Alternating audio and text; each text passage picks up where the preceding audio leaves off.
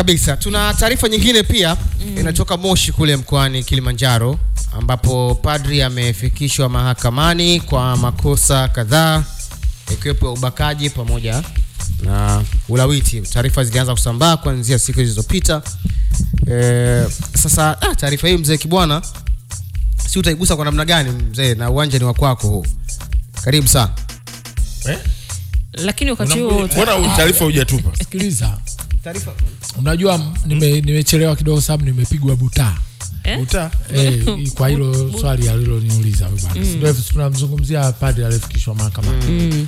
Ah, kule Moshi. Jana jana nakumbuka Mkambala ali, aliweka simu ya, ya shehe mmoja hapa ambaye asema turudi kwenye maadili, turudi kwenye imani, yani wote turudi kwa viongozi wetu wa imani ili Tanzania. Unakumbuka mi nilipinga sio nilipinga kwamba tusirudi kwenye nani, nilipinga nikasema kwamba inategemea na namna ambavyo viongozi hao wanavyowasilisha ujumbe, wenyewe wanaishi hivyo hivyo. kabisa. Taarifa hii hapa kibwana, afu utaendelea hapo hapo.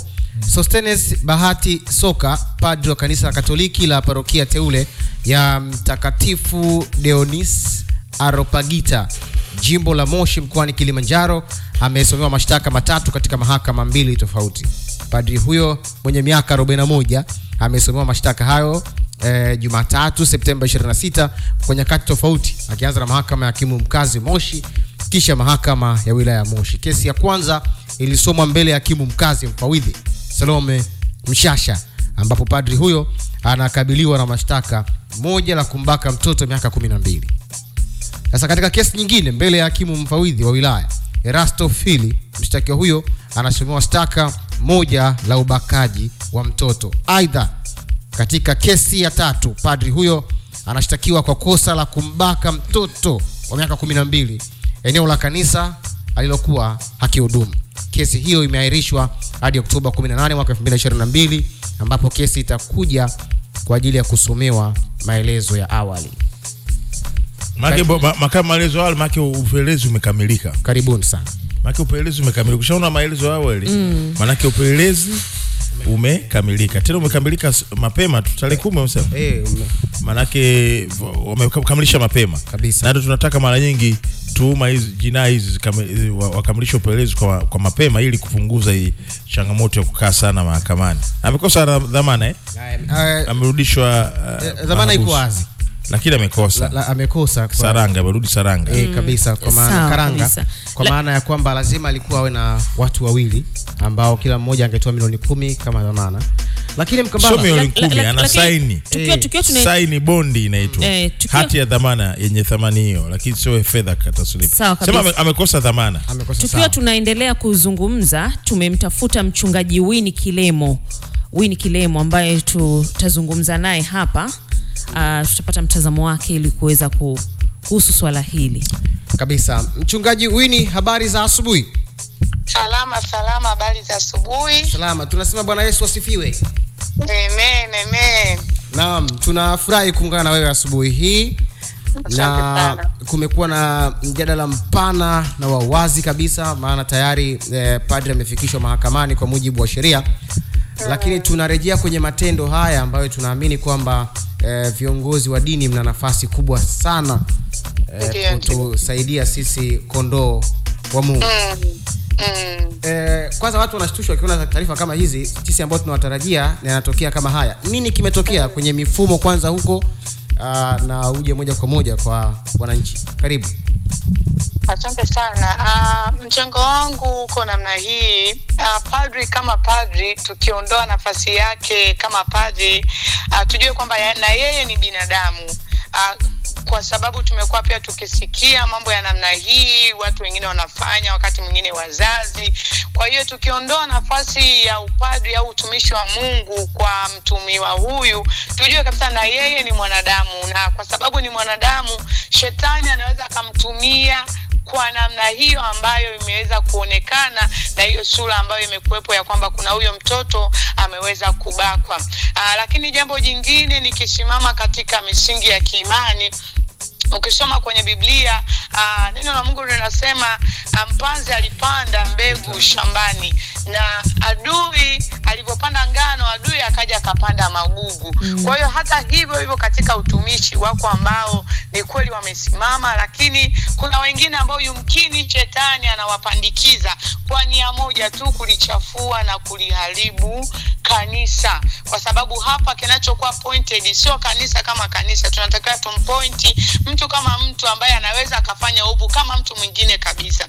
Aa, lakini pia kwenye neno la mungu biblia inasema ya kwamba aa, nitampiga mchungaji na kondoo watatawanyika.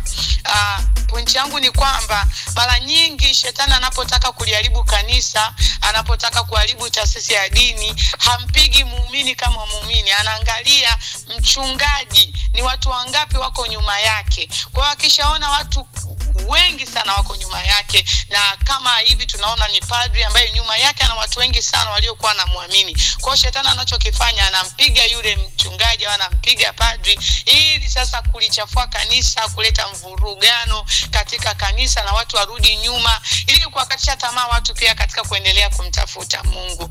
Aa, lakini hoja yangu ya tatu ninataka tu kuwatia moyo wananchi wote ambao wamelisikia jambo hili ya kwamba uh, kama waumini tuna nafasi kubwa sana ya kuwaombea wale viongozi wetu wa dini wale frontliner ambao wako mbele wachungaji mapadri. Sisi ambao tuko nyuma tunatakiwa tuwaombee kwa sababu wanapopigwa wao hawapigwi wao kama wao. Nia ya shetani kuleta jambo kama hilo ni kulisambaratisha kanisa ni kutaka kuichafua taasisi ni kutaka kuharibu na kuzuia hata ile imani ambao watu walikuwa nayo. Kwa hiyo nataka tu niwatie moyo wananchi na wote ambao wananisikiliza. Jamani jukumu la kulitunza kanisa jukumu la kumwombea mlijeshi ambayo yuko mbele ni la kwetu sisi. Kwa hiyo tunapoona pia mambo kama haya yanatokea nadhani ni nafasi kubwa ya sisi ambao ni waumini kusimama kwenye nafasi yetu kuomba kwa ajili ya hao viongozi wanaotuongoza. Jamani kuwa mchungaji kuwa padri sio kazi rahisi. Shetani anawinda sana hiyo kazi ya mungu na anatafuta tu kwenye weak point kama hiyo ili tu aweze kuharibu kazi ya mungu na kulichafua kanisa au no. kuchafua taasisi ni nafasi sasa ya wananchi na, na wale ambao ni waumini kuwaombea hao watu wanaowaongoza ili mambo kama haya yanapotokea yasiendelee kulichafua kanisa. Mchangaji eh, mchungaji wini kileo tuna Kilemo. eh, eh, kilemo tunakushukuru sana kuwa nasi asubuhi hii kupitia morning magic. Au mkambala ulikuwa na swali kwa mchungaji? Ah, tumpige tu shetani. Mchu- tatushukuru mtumishi. Sisi tutaanzia leo kuanza kumpiga shetani hapa asubuhi. E, na pepo hili kabisa lipotee kabisa la kuwapa vuruga watumishi wa mungu kabisa e, amen, amen, amen.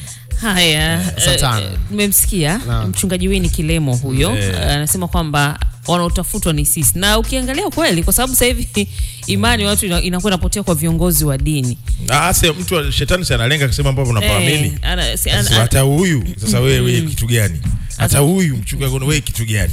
Na, na watu wengine sasa wasioelewa Ila wa- sasa- wanachukulia hilo sasa kwamba yani wanakuwa sasa mambo ya kibani tena wanakuwa hataki hata kusema ni kwamba ah, mbona fulani alifanya hivi, ila lazima- sio sababu. eh, lazima wamchukulie yule ni binadamu pia. Kasema. Hapa hapa tulikuwa tuna taasisi kama jeshi la polisi. Mm. e, polisi wao wenyewe walikuwa natuhumiwa kwa mambo mengi tu. Lakini kwa mujibu wa PGO au miongozo yao ya kikazi eh, eh, airuhusu mambo yanayofanya, lakini tunasema tunaipa shutuma jeshi la polisi. Eh. kwa sababu yeye ni mtumishi wa pale, lakini hiyo uh, tunachosema lazima ipelekee hivyo kwa sababu jamii ilivyo inaamini kabisa. Huyu aliyekuwa kwenye kundi fulani hawezi kufanya hivi Hayuko kwa hiyo hiyo huwezi kuiondoa. Yes, lakini hiyo- hiyo tutabarikia inabaki kuwa tuta, pale pale. tutabakia kupeana elimu kama hivi e, na moyo vile vile e, e, kwa sababu kuna mwingine asha- ashaamini kwamba mapad e, e, kutoka taasisi hiyo kama mapadi ya utumishi wa Mungu wengine hawaoi wengine wanaoa wengine hivi ili kutokana na misingi yao waliojiwekea. Lakini tunaamini kwamba lolote linalotokea huyu bado binadamu. Huwezi kumwondoa kwenye ubinadamu